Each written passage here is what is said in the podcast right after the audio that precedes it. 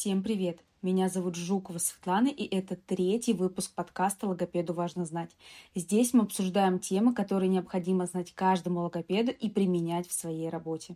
Сегодня хочу обсудить важную тему для любого логопеда, работающего как частно, так и в найме. Это какой классификацией пользоваться, какая классификация правильная и какая удобная. Начну с того, что существует много разных классификаций речевых нарушений. И кто-то пользуется тем, что ему более-менее понятно, а кто-то использует сразу несколько классификаций, потому что теряется в выборе. На сегодняшний день общепринятыми являются две классификации. Это психолого-педагогическая классификация Розы Евгеньевны Левиной и клинико-педагогическая классификация Михаила Ефимовича Хвацева. Если вы логопед, то точно слышали о каждой из этих классификаций. Вопрос состоит в том, где какая классификация может пригодиться. Начнем с моей любимой классификации – клинико-педагогической. На протяжении всей своей практики я использую именно ее, потому что она лучше всего раскрывает механизмы нарушений и охватывает практически весь спектр от устной до письменной речи.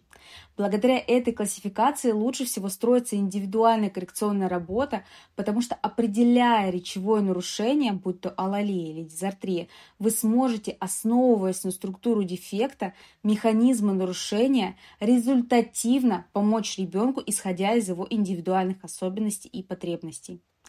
Даже работая в детском саду, для себя я определяла речевое нарушение ребенка именно по этой классификации, для того, чтобы грамотно выстроить коррекционный маршрут. Поэтому, если вы работаете частно, эта классификация просто обязана стать вашей основной классификацией.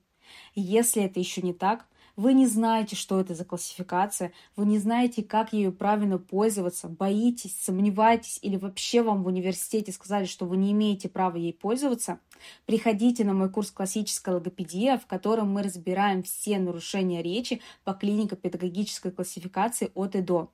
Это прекрасная опора для проведения диагностики. И все, кто проходил данный курс, говорят о том, что качество их диагностики и коррекции значительно улучшилось. И как раньше уже не будет. Что же до психолого-педагогической классификации? Это тоже хорошая классификация, но для разделения детей на группы. Раньше эту классификацию активно использовали в детских садах, разделяя детей на группы ФНР, ФФНР, ОНР и дети с заиканием. Сейчас же этого нет. Отдельные группы остались только для детей с заиканием. Всем детям, по крайней мере в европейской части России, на ПМПК ставят ТНР и на этом все. Знаю только, что логопеды логопедических пунктов продолжают использовать данную классификацию в работе, чтобы как-то для себя разделить детей на группы. И это имеет смысл и очень удобно, потому что дети все разные, а тут хоть как-то можно организовать их в мини-группы.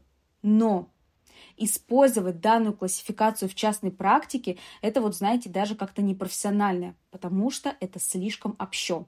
Это не дает практически никаких сведений о том, что с ребенком.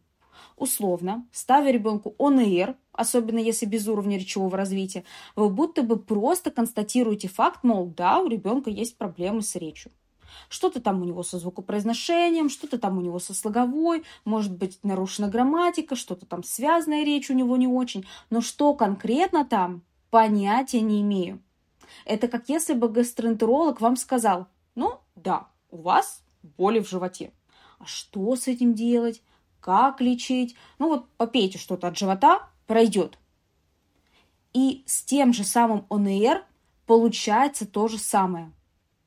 А для грамотной коррекции важно опираться на структуру дефекта, механизмы нарушения, которые как раз описаны в клинико-педагогической классификации. Точнее, в ней выделяются нарушения, имеющие свою и только свою конкретную структуру дефекта, на которую уже можете опираться в коррекции. Но тут же хочу добавить, что узнавая новую информацию, в том числе из зарубежных источников, мне лично не хватает некоторых моментов и в клинико-педагогической классификации. То есть я настолько расширяю свои познания, что мне и этого мало. Поэтому очевидно, что психолога педагогической мне совсем недостаточно. Мне важно знать больше конкретики. Так что надеюсь, что со временем удастся грамотно, с умом и пользой расширить классификацию, а пока пользуемся тем, что есть, плюс те дополнения, которые удобны. Давайте подведем итоги подкаста. Общепринятыми являются две классификации речевых нарушений – психолого-педагогическая и клинико-педагогическая. Если вы работаете на логопункте, то удобнее использовать психолого-педагогическую классификацию для объединения детей в мини-группы. А для частной практики лучше всего использовать клинико-педагогическую классификацию, благодаря которой вы сможете работать, основываясь на механизмах нарушения и структуре дефекта. Всем спасибо. Это был подкаст Светланы Жуковой «Логопеду важно знать». До встречи в следующую среду и не забывайте ставить моему подкасту звездочки и сердечки. Пока-пока.